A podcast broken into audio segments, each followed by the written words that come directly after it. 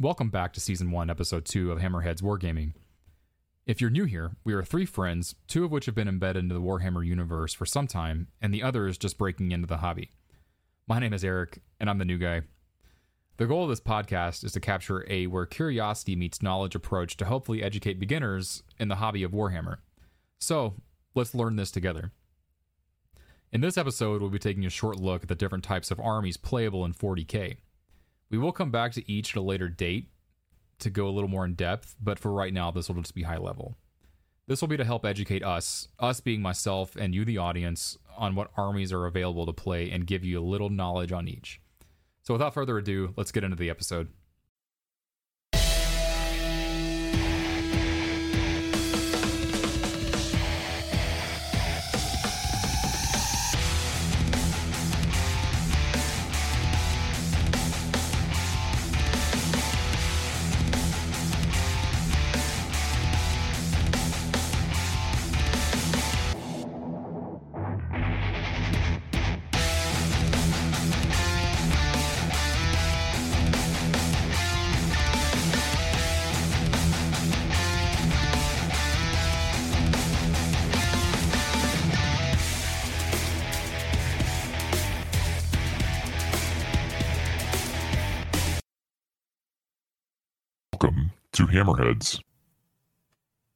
Everyone, and welcome back to another wonderful episode of Hammerhead's Wargaming. Uh, I am uh, one of your co-hosts, Erik. Uh, as you guys remember, might remember, I am uh, trying to learn about this uh, this hobby, and my two other co-hosts are uh, a little more informative than I am. Um, so I did want to say thank you for everyone who listened to our first episode, and you know, please keep you know sharing information on what you want to learn um, as I learn too. I, I think it's going to be a really good experience for people who are trying to get in this hobby like myself. Um, with that being said, uh, I'd like to turn this over to uh, Hunter or Tom. Uh, you guys take over and kind of explain what we're going to be learning this week and um, talk us through that just a little bit, and I'll ask questions. All right, guys, awesome. We're gonna start talking about all of the armies that we can play in 40k. Uh, Erik, this will be your first introduction to all of the armies. Uh, we're gonna go through them fairly quickly, uh, or quickly-ish, and uh, give you a brief overview as to what they are, what they do, things like that. Um, so we'll go through all of them, and again, this is just going to be a small discussion about some of them. Uh, we'll go into deeper uh, information about all of them later on down the line, if you uh, if you want to. But We're gonna have to. Yeah, oh yeah, we're gonna have to. But I just want you to just to have a, a little bit of information about all of the armies that you can play.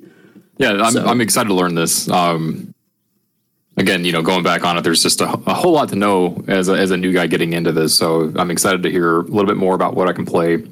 Um, and I feel like you know, I, I don't know how it worked for you guys, but I feel like one will call to me at some point and be like, "This is what I, this is me, this is what I want to be in." I hope so. I hope so. I hope that's what we'll find out. Um, we're going to start with everybody's favorites. Uh, with some sarcasm, not a lot, but it is everybody's the most played faction, which is the Space Marines. Um, there's a lot, a lot you can do with Space Marines from the fact that they do get the most releases uh, to you can do them in any color, any style, things like that. There's a lot of different armies inside of that that you can play in different ways as far as the rules are concerned. But the big thing is, is that they are the largest model range that Games Workshop has for forty thousand. So you can you can do anything you want. You can paint them however you want. You can kit bash between one kit or another, so long as within the game you can still use the weapons and things like that that you're looking at. Uh, there are some limitations, but for the most part, they are a very versatile faction. Uh, and these are just your regular good guys, uh, good guy Space Marines. They're not your Chaos Space Marines. These are just strictly uh, loyalist Space Marines ish.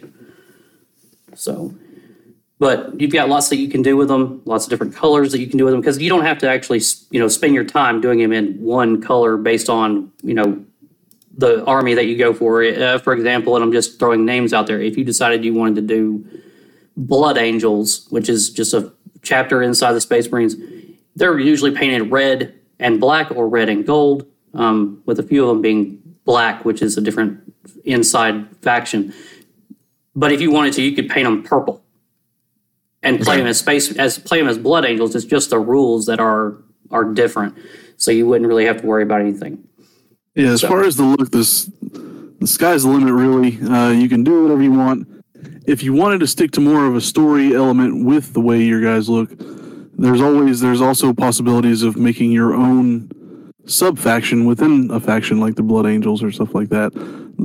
Most of them have their own sub factions anyway, but you can create your own. That's uh, part of a narrative that you and your friends that you play with can can come up with. It makes Space Marines really fun, or it can. Honestly, as far as we as far as that's concerned, you could really do that within any of these armies. It's just that Space Marines is the easiest to do that with.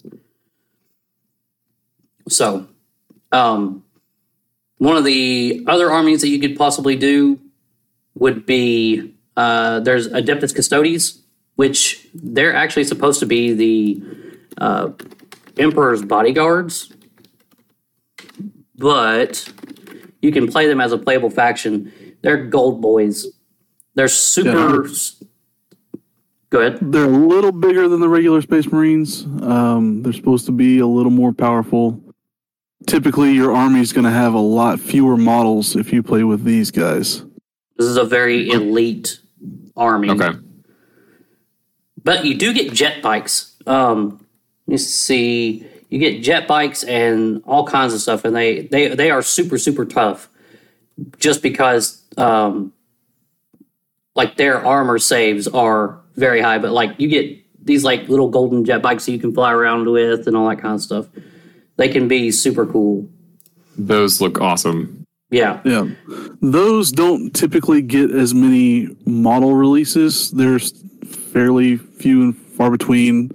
Uh, a lot of them that you look up right now are, you know, several years old.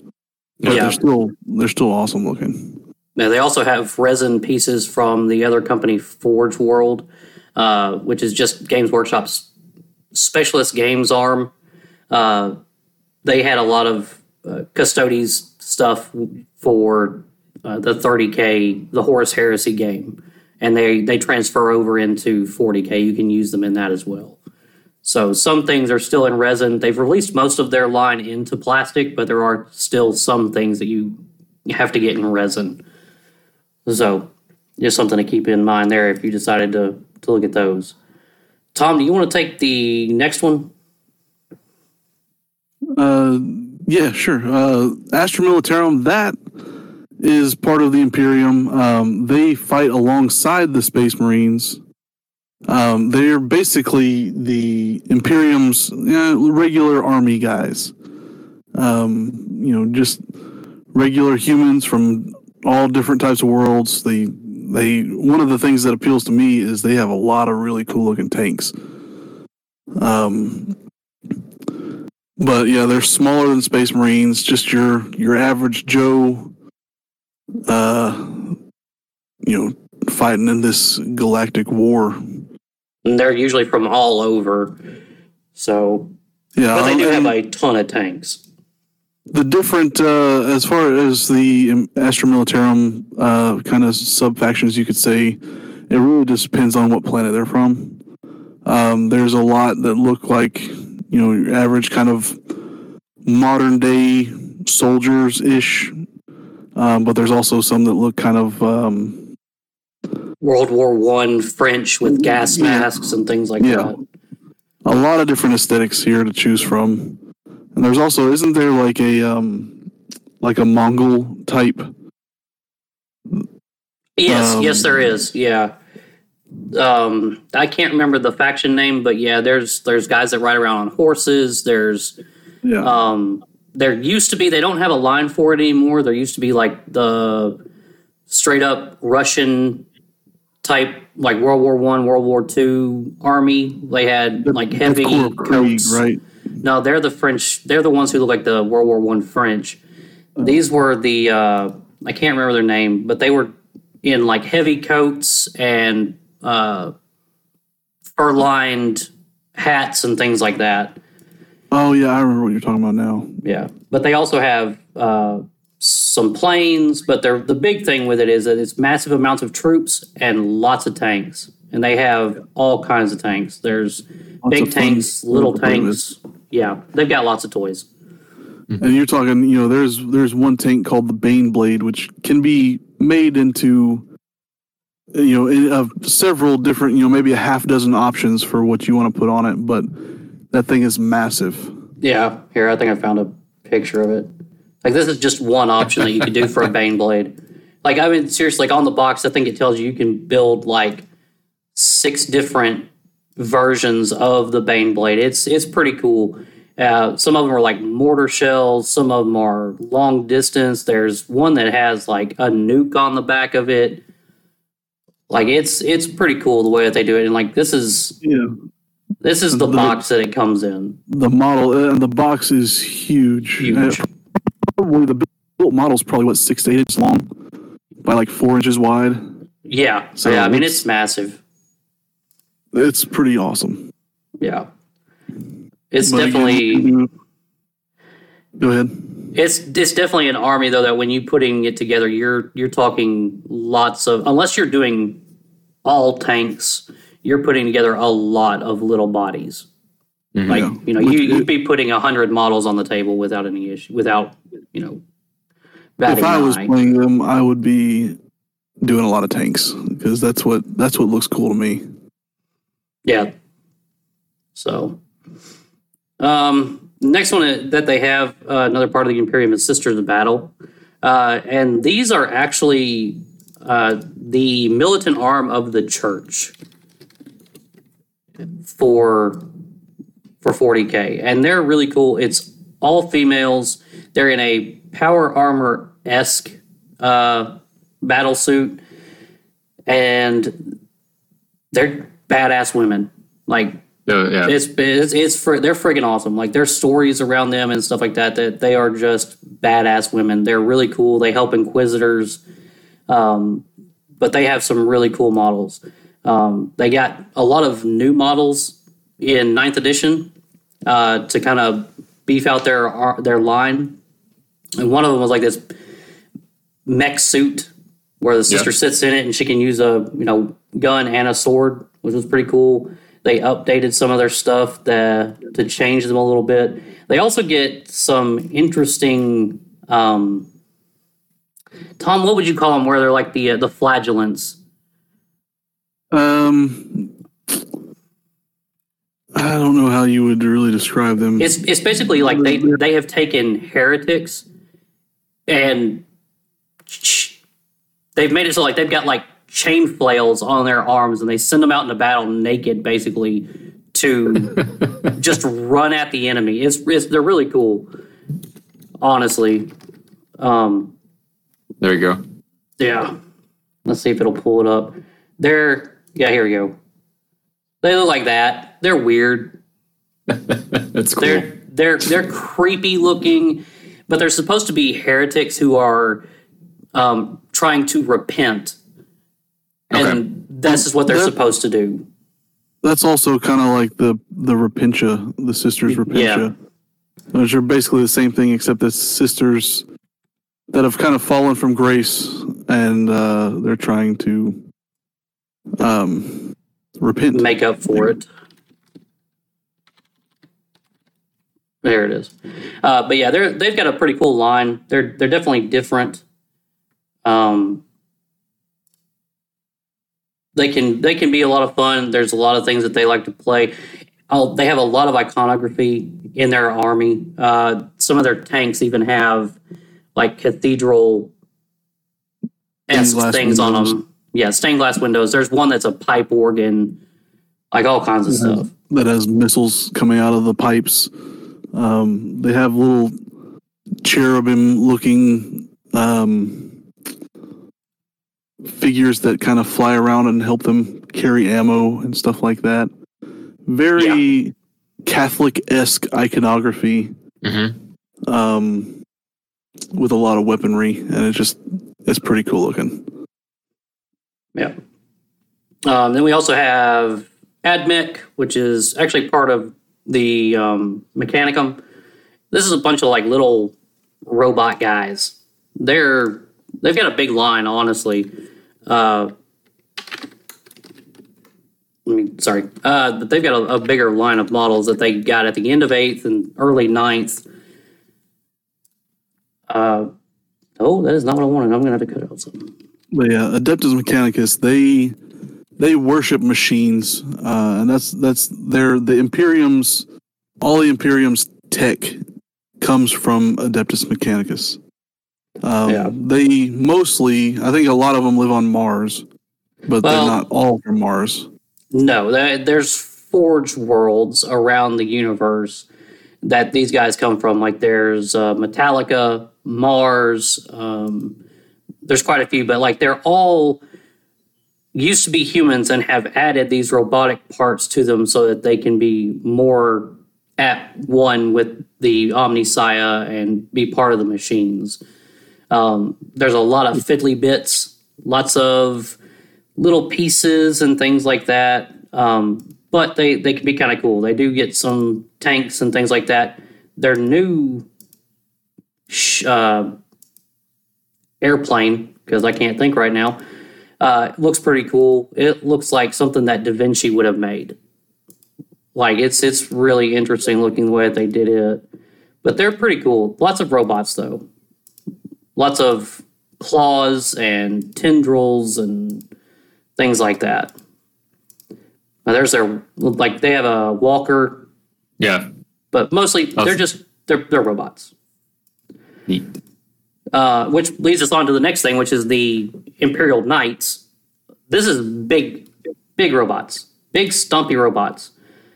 Um, they are They're like uh, like a Transformer Gundam size, maybe, maybe bigger than that. Even well, they can get a lot bigger than that. yeah. If you go to the Titans, but you wouldn't be buying that. But just big Imperial Knights, Yeah, lots of the different models, options. what about five to six inches tall typically. Yeah, Um, so they definitely dominate the battleground whenever you're playing with them on the table. and Oh, wow, there's yeah. a good yeah. They're Yeah, they're a much comparison. larger yeah. So size comparison, they're they're a good good bit bigger. Um, there are smaller knights that they have inside the army uh, that are um, these the Helverins uh, and Warglaives. They're smaller knights. They're not as armored. They're not as powerful. They're a little bit faster.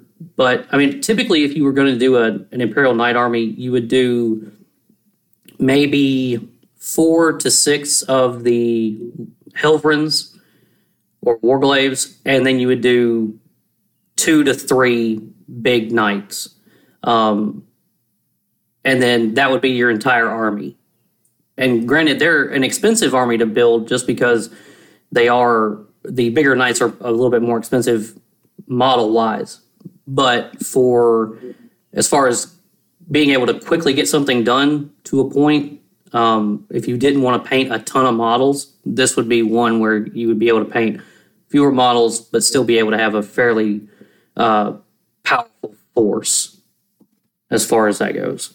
And with these two, well, with a lot of stuff in you know in the three separate divisions, but um, knights in particular, they pair well. You can use them with Space Marines or with the Astra Militarum or the Adeptus Mechanicus, um, fighting alongside them. They don't have to be. They can be their own army, but they don't have to be as you're playing. So um, that's always fun to add a little um, auxiliary unit. Yeah. Kind of Uh, changes things up a bit. Yeah. Now, okay, so now that we're done with the Imperium, I do want to stop here and just ask do you have any questions about any of that or anything that you want to add before we go on to the next technical faction? I don't think so. I, I really uh, I liked the Sisters of Battle so far from from this. That that seems to be more like my play style and what I would like. But uh, high level view, no, I'm good. This is making Okay. sense to me. Good, good, good. Don't want to go too fast and give too much information for no reason. Um, so now we're going to go into the chaos end of things. Now, this is kind of dominated to a point with uh, with the chaos gods. Everything's kind of based around them to a certain point. There are four of them. Uh, you'll have Nurgle, which is the god of pestilence and decay. Uh, who is the god of battle. It's always blood for the blood god and skulls for the skull throne for him. Um, he's pretty interesting, but that's basically what he does. Uh, Slaanesh, which is the god of excess, and it can be any excess, anything that you can have an obsession over. And then Tzeentch, which is the god of uh, plans within plans. It's the changer of ways. And they all each have their own bespoke chaos marines, like they're they're traitor space marines. That's why I was about to ask that because you know we would we covered armies, uh, just you know we got got done doing with the Space Marines, and I was curious about that. So each god has its own faction, right? Yes, yes, uh, and and they can have more than one. It's just that as far as like the traitor legions, like the original traitor chapters, uh, they do each have one, um, and they are, and then they they could have others. It's just that everybody's got one, I guess, as far as that goes. Um, Okay. So you will have that, and then they each have their own demon armies uh, because they have models for demons for each line. So, uh, but um, like the uh, Khorne demon army is uh, what you would normally expect from like demons. They actually kind of look more like uh, Red skin, horns, kind of Yeah. your stereotypical. Demon. Uh, they're your stereotypical demon looking thing. yeah. like berserkers. Uh, they've got red glowing swords. You know, they are your stereotypical demon. They've got big bloodthirsters that uh, are just you know they're they're demons. There's not a whole lot to really say about Khorne stuff. It just they, he looks like demons. Yep. Um, and then there's there's really nothing else to say. That if if you said close your eyes and imagine a demon, that's exactly what I would see. Yes, exactly. And that's pretty much it. Uh, Nurgle demons are a little bit different just because he's all about plagues and stuff. yeah, they're more kind of zombie esque, bloated, usually green skin, flies flying around, open sores, um, things like that. Lots of, Look lots like, of uh, guts.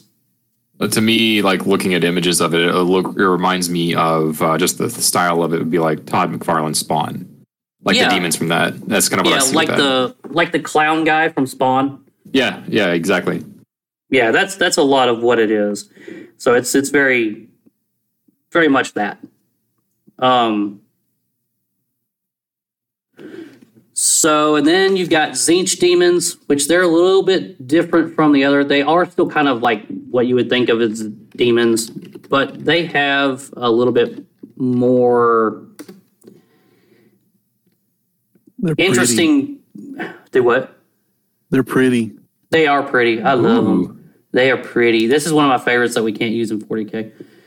Uh, but they are. They have a, a very blue aesthetic. Uh, lots of bird imagery. Lots of eyes and fire and flames and things like that. It's very much um, always changing, always different. They have uh, flying stingrays with a bunch of eyes. Yeah, they have flamers, which are just these weird looking things that always have flames coming out of them. Like they're very different, very stylized. So it works perfectly with the the way that they want to change everything. Um, and then Slaanesh demons are very provocative. Um, they are meant to be very seductive in the lore it's said that they are you know they have this way about drawing people in because they're very alluring to everyone. Um, they are very much uh, they're on the torturing end of things. Uh, a lot of their stuff is tricksy. It's very uh, whips, barbs, uh,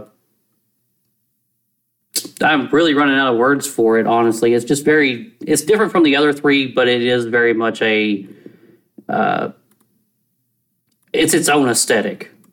It's it's very much different, and no help from you guys. I mean, that's the there's not. There's much not a whole can lot to say. say you can say about them. They are. of, you know, think of S and M.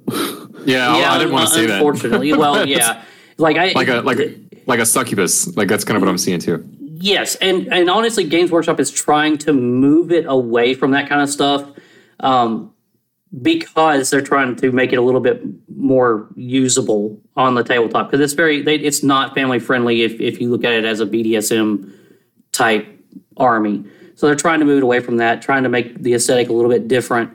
Um, and in in Age of Sigmar, they really have done that. They've they've moved it away, and it, has a different feel to it. Um, in 40k, uh, they are still trying to do that. You're still pretty limited on what you can use in Yeah. 40k with with them. So, and and demon wise, demon demon armies, honestly, the only ones that uh, I particularly have really ever seen for 40k uh, people playing them anyway have been Khorne, Nurgle, and Tzeentch. Um, for the most part, the Slaanesh demons don't don't really have a, a whole lot of play. Um, their rules aren't that great, and most of the time, if somebody's playing Chaos, uh, generally they're playing the Chaos Space Marines, which can be anything from the original nine Traitor Legions, or just if you want to play Chaos Space Marines, which are Yeah, again, just like with the regular Space Marines, um, you can kind of do what you'd like. You know, make your own narrative, make your own uh, army or war band, yeah, and uh, you know have whatever focus you you care to you know go toward. but they're spiky boys. Oh lots yeah. of spikes, lots of, uh, and of course this is you know a, Abaddon, which is their big one. He's lots of spikes, uh, but they usually have horns coming off of them. But you can do them in any color. They get pretty decent weapons, um, and of course then you can there's so Death Guard, um, which is one of the ones that's mainly played for Nurgle. Nurgle. Uh, they have their own army, so they have their own models, and they are, you know, all about pestilence and decay. So there's a lot of um, armor lot that's of kind of decaying, a lot of flies. Open sores, uh, oozy stuff coming out of their armor. Yeah. Mm. And uh, Tzeentch has the Thousand Suns, which they have a very Egyptian aesthetic. Uh, this is one of my personally one of my favorite armies. I love this army. Uh, they have some interesting lore, but they're they're pretty cool looking. Uh, Those, and they do look awesome. yeah, and they get their Death Guard and Thousand Suns get their own or have their own Primarch demon models. So you get a big a big guy if you want to play with him. Um, the World Eaters are the only other ones I believe that have a bes- bespoke army. Right now, they they just got released uh, not that long ago, but they have uh, some specific models for them. Um, mostly, they're still all basically Chaos Marines, but they use a lot of chain axes and things like that. These are like berserkers. You use these Yeah. guys if you just want to go just rush up the field and beat the crap out of people with axes and chain, you know, chain swords, chain axes. Just have fun with them. And they've got some pretty cool new cultist models as well. Uh, and they got a demon Primarch this time as well. It was uh, Angron. So those three armies are like the big ones. Um, and World Eaters are for Khorne. The only one that they haven't done yet is uh, Emperor's Children, which is the Legion for Slaanesh. So I'm hoping that that comes out soon because I really like the Emperor's Children. Uh, but but basically for your Chaos Marines, you can do again any color, anything you really want, and and you just play it based on the rules that they have for it. So you can make it your own. and most of the time if you if you're looking at um, chaos space marine models uh, a lot of time you'll see them with black and gold armor. That's for the uh, Black Legion. It's kind of the um, all around general uh, Chaos Marines Legion that you'll see uh, on any model boxes, things like that. Yeah. This is their poster boys, just like the Ultramarine Mhm. blue is poster boys for Space Marines. Gotcha. So, but yeah. Um, and then just like with the Imperial Knights, Chaos also has Chaos Knights. Tom, you can talk about this. I know you've got some of the models for these, right? Yeah, I mean, originally, when you know, you could you've had the option to have Chaos Knights for several years, but it was always you would buy an Imperial Knight and just paint it different colors. Uh, a couple years ago, they actually came out with Chaos Knight mo- their own model kits, um, which again still look a lot like the Imperial Knights yeah, they do. um, but a lot more uh, spikes and chains. It's they're made to look like they're run down a little more older looking. Um, They gave them those you- really awesome claws. yeah, just the they're you know the overall basis is the same. It's just like uh these these guys that follow chaos decided to customize their their knights to look badass. Yeah, they really do. Like this, those models looked amazing when they came out, and they still do. I mean, it's not like they've gotten old or anything, but they they definitely had a different look to them, a different feel. They they felt like they were definitely more chaos. Like on their chest plate, uh, it would be kind of in layers, almost like rib bones showing. Uh, some of the masks were a little elongated or spiked, uh, so it, it really it really added to the aesthetic of the of the army. So it was long overdue. It needed it because you know, like Tom said, otherwise it was just kind of like you know make it work for chaos. Yeah, you no- know, mm, yeah. painted different colors. You could kit bash it. People, a lot of people kit bash stuff. You know, there's little sets of you know you can buy a box of like 200 skulls from from Games Workshop and just you know glue them wherever you want. That Which- that was the about that was about the extent of making a Chaos Knight years ago. But since the, since they came out with the kits, uh, it's a lot easier, a little more um, bespoke to the Chaos side. Off topic though, that skull kit is freaking awesome. Like it's Yeah. it's got so many skulls in it. Like you can do a ton with it. There was a guy who uh, a couple of years ago kit bashed. Well, kit bashed. He basically customized. He took a- a couple of boxes of those and made. It was either a. I want to say he either made a full like skull out of those skulls, Oh, cool. like he just stacked them up and kept and glued them together, and it it was really cool. Um, but yeah, it's that kit's actually really versatile and really fun to use for basing, for kit bashing, for just adding different stuff. So not that we need to talk about that, but you know, I'm just saying it's pretty pretty cool.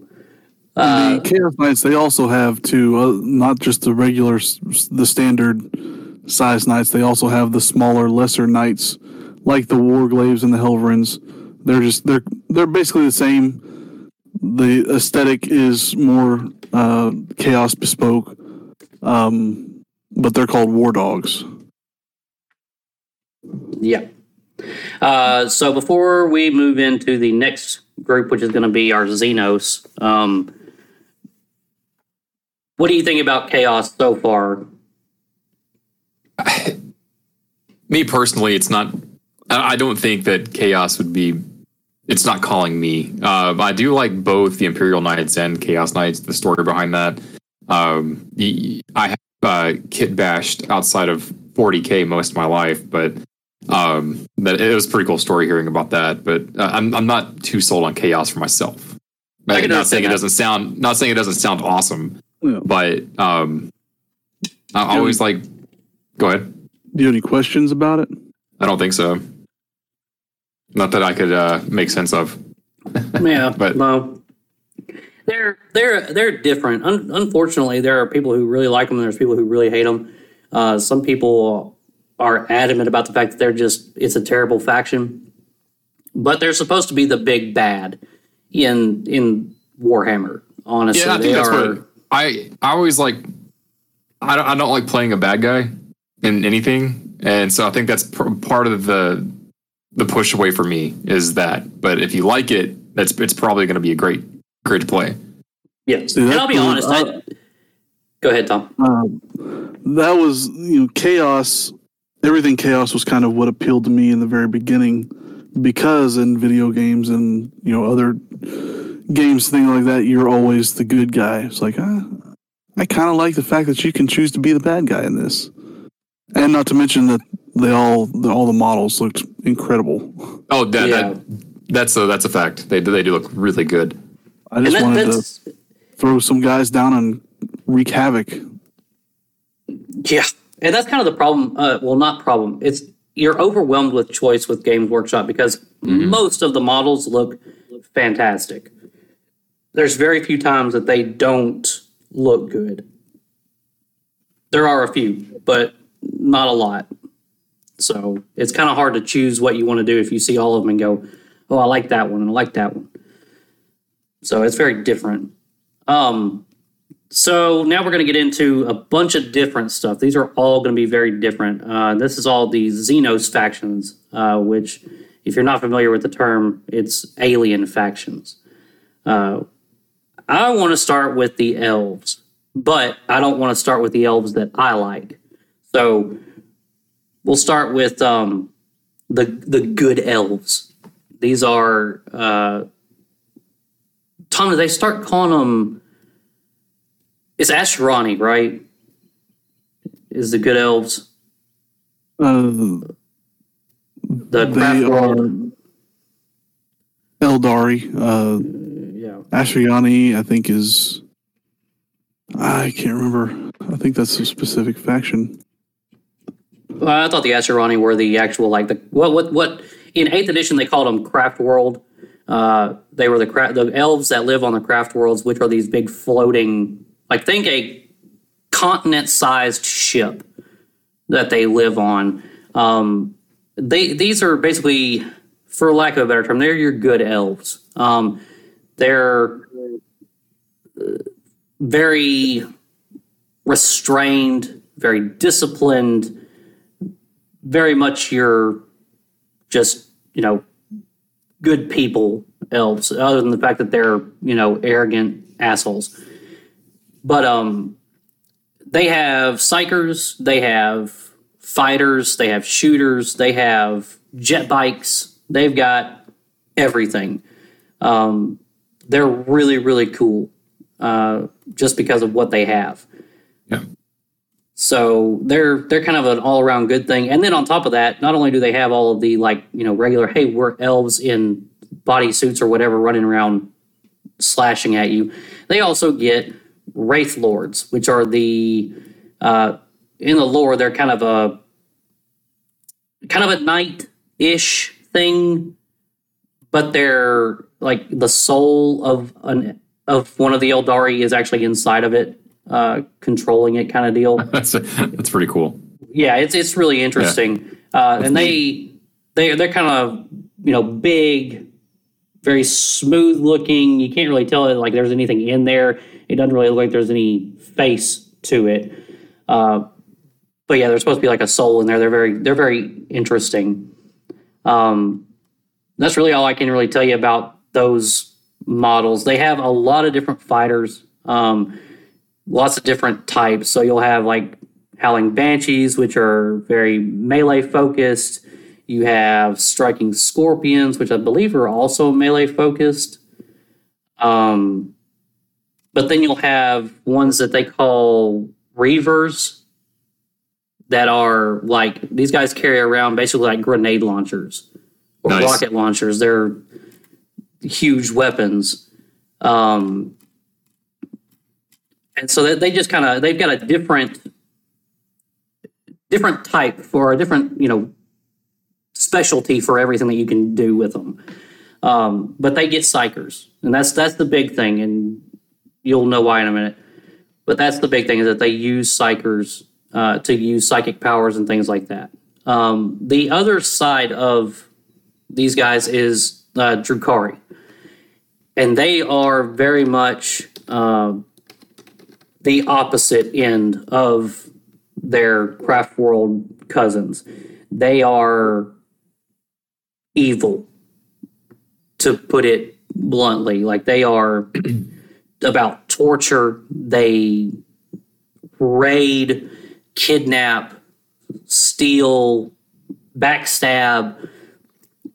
They are all about just being as bad as they possibly can. They do not have psykers. They don't have any psychic powers whatsoever. They think that that is a bad thing uh, because of Slaanesh, and we'll get into that sometime later.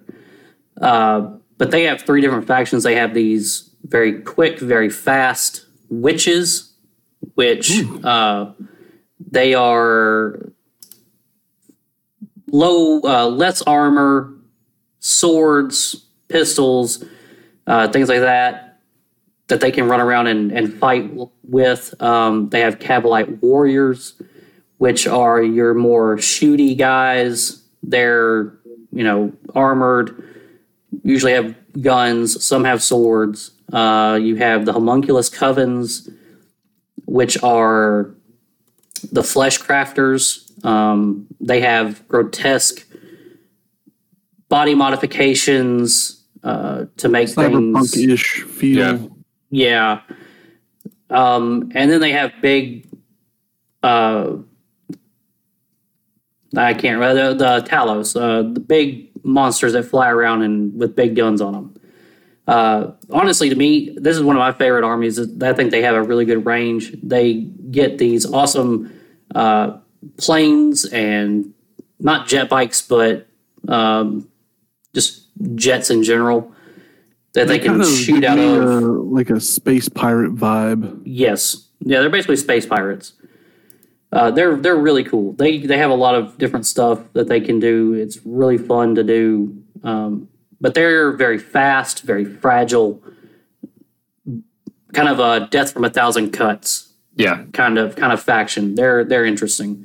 Um, and just about all of the Eldari are like that. They're a death from a thousand cuts. You know, you're not going to run these guys into a tank and expect it to just explode. This is going to be a, a constant thing. Um, yeah.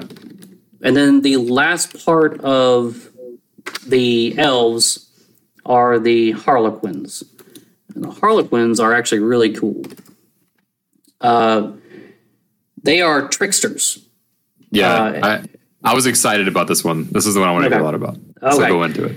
So these are they're they're another one of my favorites. They're everything is is organized into a troop. They are players. Um, you'll have a couple of you know you'll have groups of players. You'll have your uh, troop leader, and then you have a couple of other small uh, small character models. But these guys have some of the best rules when it comes to being able to do tricksy stuff. They are uh, as fast as they can possibly be. They are nimble. They they have hard hitting weapons, and they're just they're, the models are absolutely fantastic. Um, the only downside being that if you wanted to do it exactly like some of the art, uh, there's a lot of diamonds that you have to paint on these things. Uh, but they are super cool, and one of my favorite models. One of my Anybody two who's models. anybody who's listening to this right now uh, should definitely Google image search these guys because it, it looks really good. Yeah, I, I figured one of the ones that you would absolutely love would be the Solitaire. Yes. Uh, he is, you know me well. yeah, he is this guy who basically can he. And granted, I, I haven't looked at their rules in a long, long time, uh, but they can. He used to be able to kind of teleport across the field, ah, and cool. this is the guy that you want hitting characters. Like you want mm-hmm. him to run up, hit a leader, and then if he can, get back, and then have somebody else hit him the rest of the way. He's usually a suicide mission kind of guy. Like you're only going to get one chance with him. But between him and your death jester, Oh, jeez. is this like just awesome, you know, almost sniper.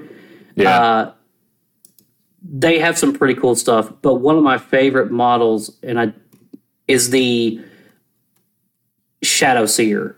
Um, for some reason, I just absolutely love this model. I'm actually going to send you a picture of the solitaire uh, model, but the Shadow Seer, for whatever reason, I just I really love the model itself. It's one of my favorites. I think it's one of the best ones they've ever done.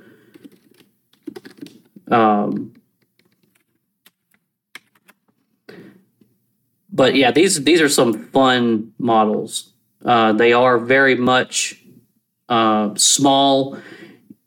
It would take time to paint them. Uh, they're a very elite Yeah. force. They they only have like five or six kits, um, and you need a few of them. The other thing that they do have, they do have jet bikes, and they do have a tank platform, somewhat.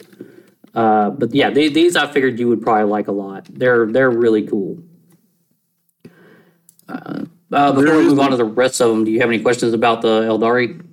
No, uh, this was a this was a fun one. I uh, I enjoyed this.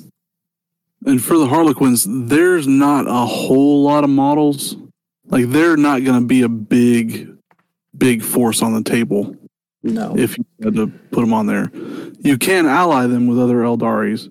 That's how I was, I was wondering that if that's how that, that would work. So because never mind. Yeah, yeah, I got you. I'm with you.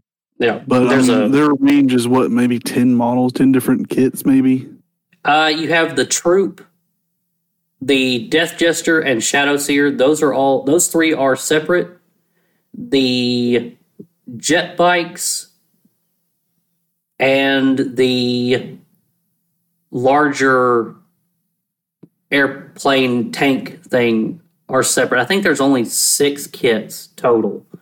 For them. So it, not a lot of options, but they do No. look really cool. And They you can do. get very intricate with them. Yeah. Um, and one more thing, a little point of order. I, I do want to have a correction on what I said earlier. You were correct. The Asuryani are what are called the Craft World Eldari. Um, Okay, they just they were referred to as Craft Worlds starting, I think, mostly um, in Eighth Edition. But it's it's Astri Craft Worlds. Asuryani are Eldari that live on a Craft World. So that's what I thought, but I wasn't sure. So I'm glad I got that somewhat right. All right. Uh, Tom, why don't you take the next couple of ones, unfortunately, because uh, I've been talking a lot. Okay. Think- um, Tau, um, those I would say, if you if you are familiar with Star Wars um, and com- familiar with Cad Bane, I would say he looks very Tauish. Um, of course, they don't wear cowboy hats and stuff like that, but They're not that the cool. the kind of bulbous head, like very alien, you know, stereotypical alien-ish, like bulbous head. They're blue skin. Um, the cool thing with them is they have a lot of like mech battle suits. Um, they also rely heavily on drones. So you know, if you have, if you field an army of Tau, you're going to have a lot of mech-looking warriors on the table, a lot of little drones flying around, you know, shooting at different things.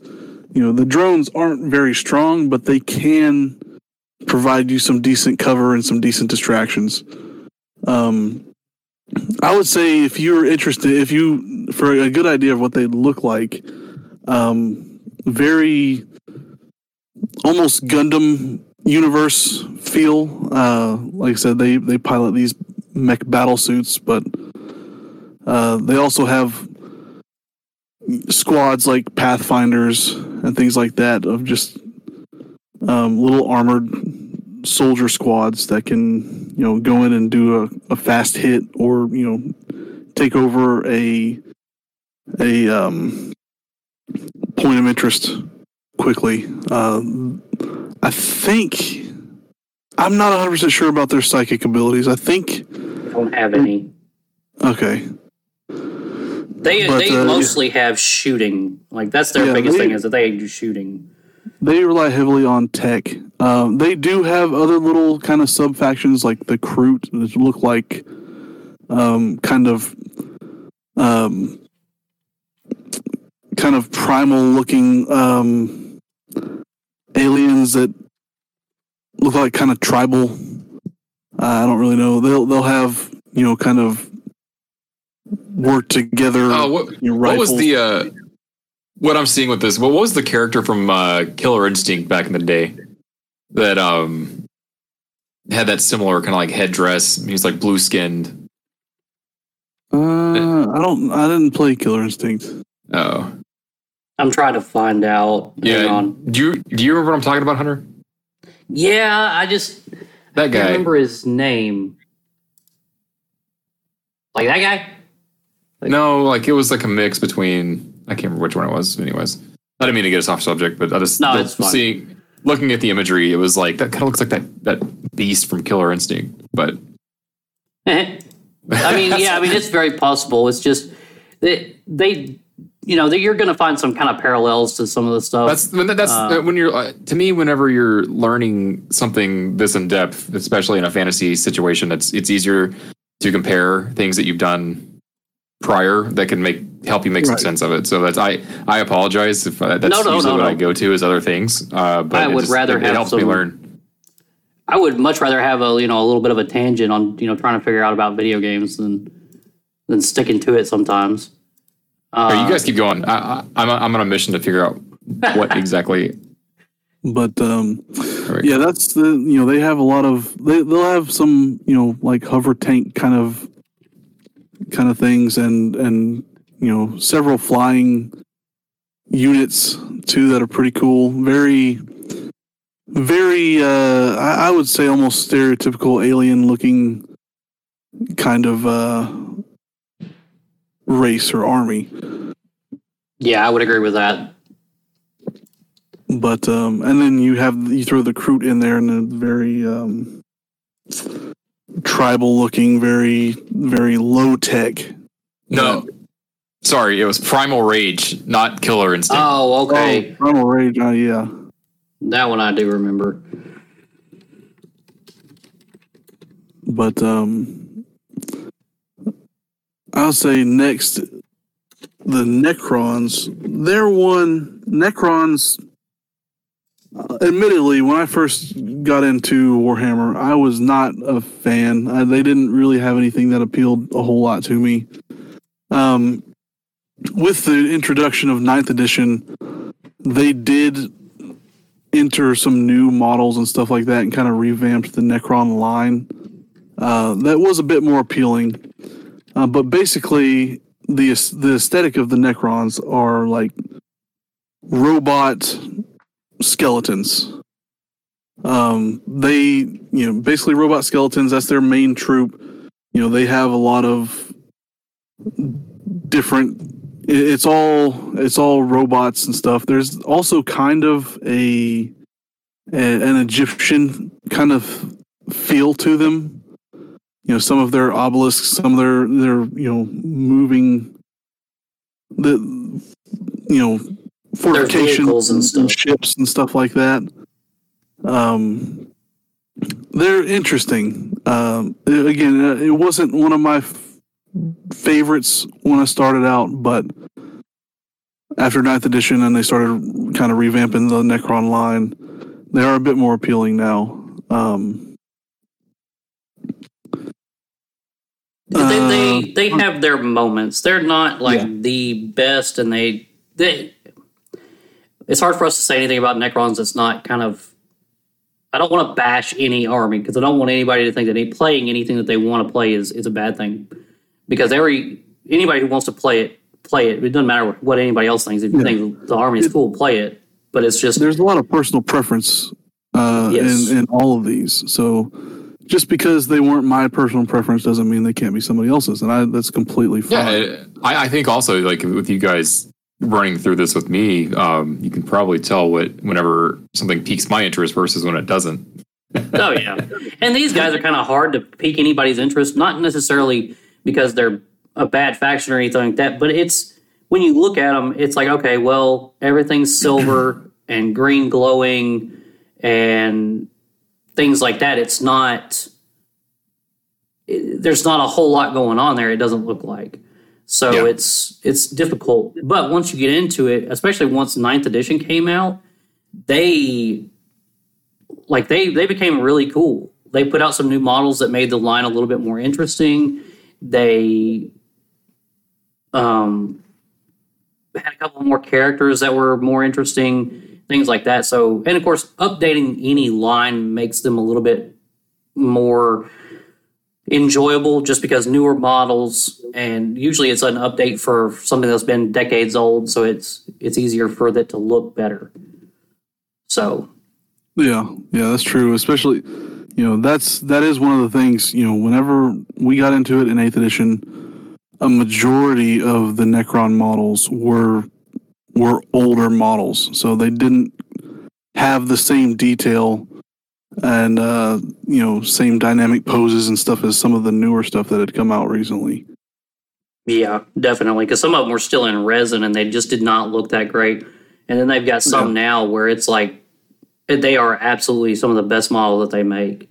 So I mean, it's and that's kind of the thing is that you'll see updates to a line and you will immediately kind of gravi- gravitate to them because you didn't like the way that the models were before, but oh, now they've come out and they're new and and they speak to you more. Like there's something about it that makes it more interesting. Like I had no desire to do the Craft World Eldari, uh, but when they came out with their new models a year or so ago, it, I was hard pressed not to buy them because they look so good and because they updated. Like I had read a story about them and they had updated that specific uh, squad.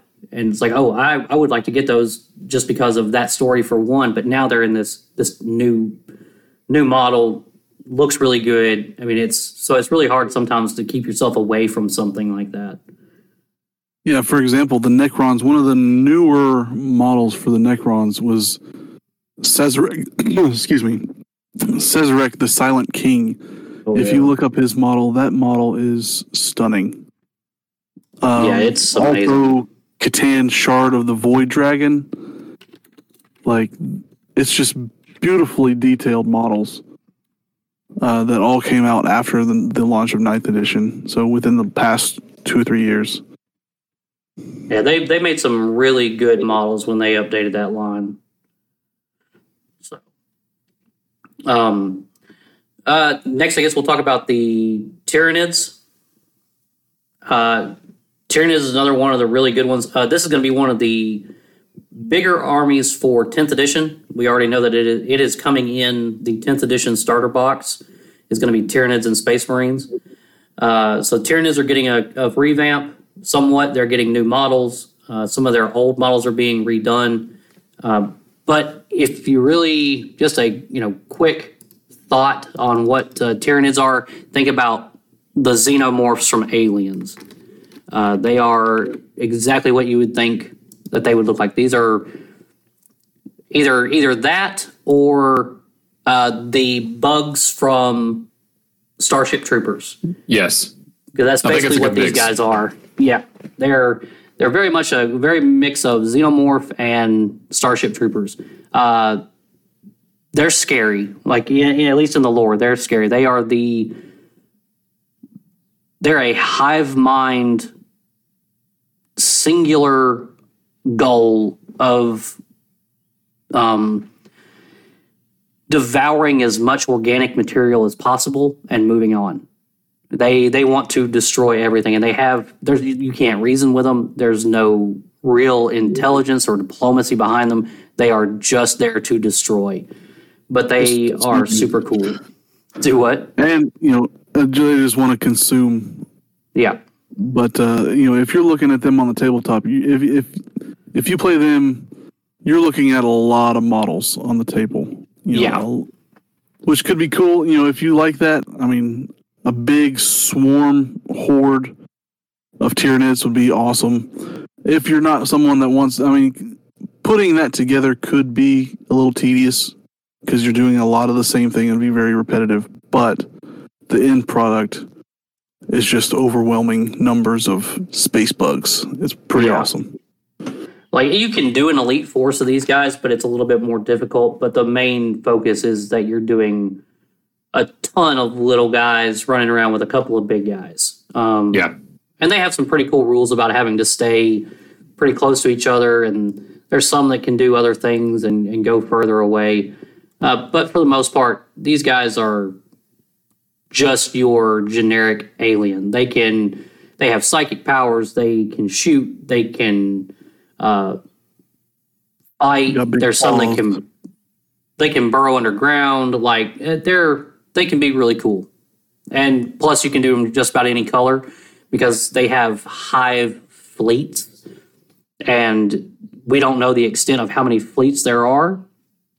Um, there's some that are named inside their codexes and things, but for the most part, you can do any color you want because they're just they usually pick up kind of the genetic makeup of other uh, of whatever they've eaten and things like that. So they're kind of interesting. They can camouflage and all kinds of stuff. It's they're weird, but uh, different. And of course, along with them, uh, even though it's a completely separate army, uh, they are part of the Tyranids. Is the Genestealer Cults. Uh, lore wise, pretty cool. right? Lore wise, these guys like so a genestealer, a Primarch gene or a Primarch, uh, a genestealer will go down onto a planet and he will start kind of infecting the human populace. Uh, and then they'll have generations and generations of uh, these infected humans.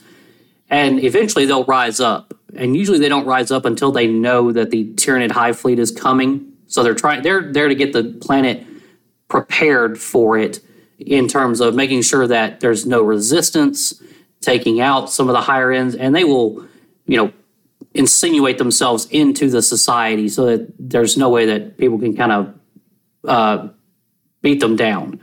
Yeah. Uh, so they're kind of interesting. They've got their own models, of course, uh, with different guys who look kind of like humans, but they don't, and then others that don't. And then, of course, the genestealers themselves, which are, you know, carapace, couple of arms.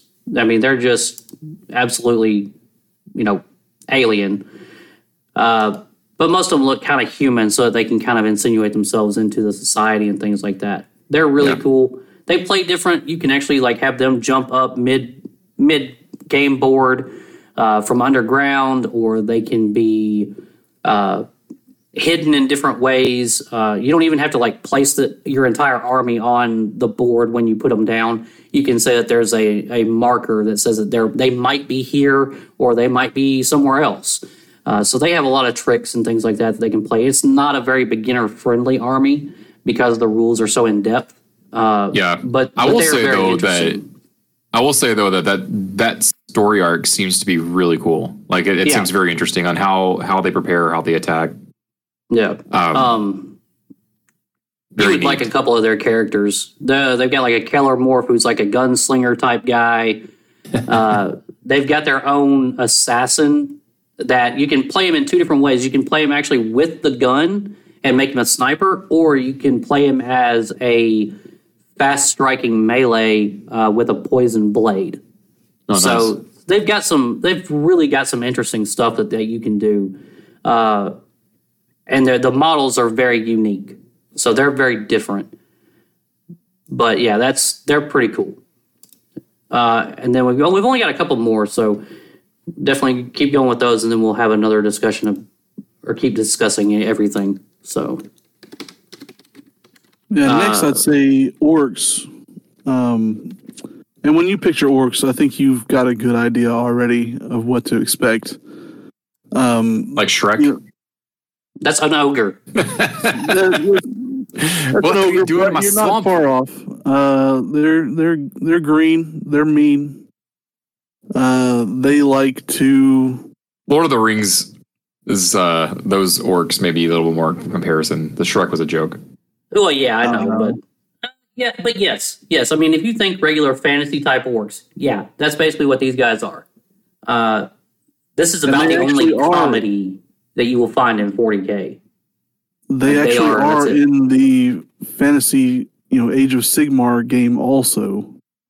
Um, that are very similar to the orcs that are in 40k. But these guys, you know, they like they like blowing stuff up. They like, you know, they pretty much, you know, kind of rig all their stuff up together. You know, from from you know a lot of their vehicles just look like stuff that they got out of a junkyard.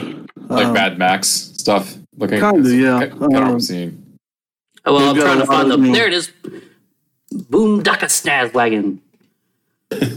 Yeah, they like. uh They also like racing around in their hot rods too. So, just cruising around, blowing stuff up, and uh just trying to stick it to the humans. Mm, They look pretty fun. Yeah, They can be, they're- yeah. They can. They can be a bit. I don't. I don't want. I don't really want to say silly, but kind of. Yeah, they're they're pretty silly. Honestly, again, they're they're probably the only thing. They're the closest thing to comedy in this setting. Um, they have, you know, they're they're just there to have fun. Like their whole thing is that war is fun for them.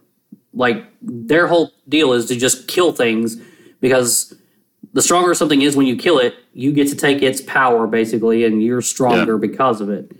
Uh, so so they're they're interesting. They're silly. They're fun. But that being said, unless you're doing like a lot of vehicles, uh, you generally are putting a ton of models down. Uh, you'll generally have anywhere from 100 to 150 orc guys, not including whatever bigger things you might put down. So they they are a large army to to play. Yeah. Which, which you know, the, what appeals to me about them are the vehicles. Like the planes look like they, you know, found a junk pile of planes from like World War II and just decided to paint them crazy colors and put a lot of bombs on them. And then they're they're you know basically um, demolition derby vehicles. Just you know anything to go fast and make big booms. Paint it red. red goes faster. Uh, last one, uh, mostly because we kind of skipped it. I don't know, and I didn't know where to put this. I didn't know if it was really a Xenos faction or if it was an Imperium faction. I'm thinking it leans more to Imperium. Uh, it's Uh, listed in the Xenos on the website. Is it okay? I wasn't sure. Uh, it's the Leagues of Votann. Um, this is a new army ish. It's a brand new army as far as like mid ninth edition, uh, but it is technically kind of part of an older army that they called squats. Uh, these are space dwarves. They and again, I don't know much about them, unfortunately, but they are they are called or said to be more like dwarves. They're shorter people. Uh, there's lots of axes in their uh, army list and uh, some like spacesuit time kind of stuff. But again, I don't know too much about these guys, so I can't really speak a lot. Their aesthetic is pretty cool, um, but it's just not one that I've really looked into. Yeah, I'm the same way. they they visually they're growing on me quite a lot. I like their you know their big bulky suits. Uh, their uh, vehicles that I've seen are pretty pretty cool. I just haven't had an opportunity to really dive deep into them. Yeah, hopefully we'll be able to come this next edition just uh, one for for the show and two uh, because I really like learning new things. It's not an army that I think I would buy and play uh, personally, just because I've got way too many already. Uh, but it's it's definitely since it's new, it, it'll be interesting to kind of learn a little bit more about them and where their story is. If you look up um, one model that's pretty cool is Grimnir. Uh, he looks like a fantasy dwarf, but he's got two drones with machine guns hovering beside him. Oh yeah, that's cool. Yeah, those drones look cool too. so I don't know if I'd seen that model before. That one that's actually a really cool model. So Yeah, it's interesting. and their things they're you know they've got the Sagitaur vehicle and the Hekaton land fortress. These kind of remind me of like um, concepts for Mars rover, like Mars vehicles for people whenever we eventually or whatever travel there. Um, So that, that those look pretty cool too. Yeah, that, supposedly when that Hekaton Land Fortress came out, like the rules for it uh, made it so that these guys were almost unplayable in tournaments. Like it was so powerful that they almost said, "No, we, you can't use this army Yeah. in, in a tournament." Like for some reason, those their their rules were written to a point where they would have won everything. It's pretty cool though. So, um, but I think I think that's all the armies. I think. That being said, there's probably something that we've forgotten because no matter how much preparation I have for this, I'm pretty sure we would find something that I forgot. So, but I think I think we went through all of them. Not I can't much. think of any we didn't ones. really go into one thing we could add to the uh, Imperium is the Officio Assassinorum and the Inquisition. Very small parts, uh, and the Sisters of Silence. Yeah, but they're more added to other armies. Like Sisters of Yeah. Silence are added to the Custodes. They're kind of cool, but it's just one box of models. Um, the Assassinorum is just a group of assa- It's not a group of assassins. It's four separate assassins that you can play in Imperium armies. Um, and then, I think that's about it. I mean, yeah, those that's aren't pretty much it. those aren't armies specifically, but those are things you can add to armies. Yeah. Um, they don't have armies themselves. Right. And then I know Kill Team, uh, which is com- it's not necessarily off topic, but it's a different game than 40k uh, as far as big games. Kill Team does have a couple of other Kill Team squads that you can play. Like they have an Inquisitor squad. They have uh, the Euclidean Star Striders, which is a, uh rogue trader group of people. Um, they have the uh, it's it's not Arbites. They're the Imperial Navy breachers, uh, which is a bunch of like space, uh, like the guys who were on the on the ships, kind of them. So this is kind of like that. But okay, now that we've gone through this, and I realize we're getting, I don't want to go too much longer because I want people to be able to kind of absorb it. But uh, Erik, what are your thoughts on some of these? I mean, high level views. Um, I think you guys did a really good job of explaining it. I I don't really have much to add at this point. Um, and you know, I think it's just the newness of it for me. Uh, sometimes it's you know what to ask, when to ask it. So it's, but no, I, I'm I'm good right now. I think you guys did a great job today. All right, guys. Well, we're at that that time of this episode. I think we've covered enough for uh, everyone to get uh, a little more. Sufficiently confused? I I don't. I don't think it's confusion. I, I think that uh, I I went through it today with you guys, and it wasn't that bad. Um, when I say bad, I don't. I, confusing, I guess, is a better thing to say. But I think we're doing good. Um, I've I've learned a lot today. I, I thank you both for being uh, my teachers as I am the student, and I I think I look forward to the next one. Uh, well, good. I hope so. Uh, and hopefully, everybody else is enjoying this, and uh, we'll keep going as as long as we can uh, to do this. And I, of course, once tenth edition comes out, I, I definitely think we're going to have a lot more to more to talk about. Which you know, who knows when that'll be? Supposedly sometime in June, but we'll see. So hopefully, after this episode, we'll we'll see what's going on, and we'll we'll have another topic soon. Yeah, I, I hope everyone enjoyed it. Um, again, if anybody has any questions or anything, hit us up on on Facebook or leave a drop a note, uh, uh, review or anything like that. Let us know how we're doing. Yep, we're more than happy to answer questions. You can always also email us at uh, hammerheadwargaming at gmail.com. Uh, again, we're on Facebook uh, under Hammerhead Wargaming. We'll take questions and, you know, just reviews, criticisms. Please don't be shy. So, uh, all right, guys. Have a lovely day. Yep, everybody have a good, uh, good time, and uh, we will talk to you guys later. Thank you all for joining us on this incredible journey through today's episode. We hope that you've been inspired, entertained, and a little challenged by the multiple armies in Warhammer 40k.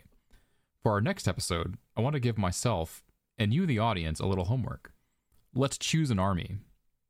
When we return, we will go into next steps once you have decided on your army of choice.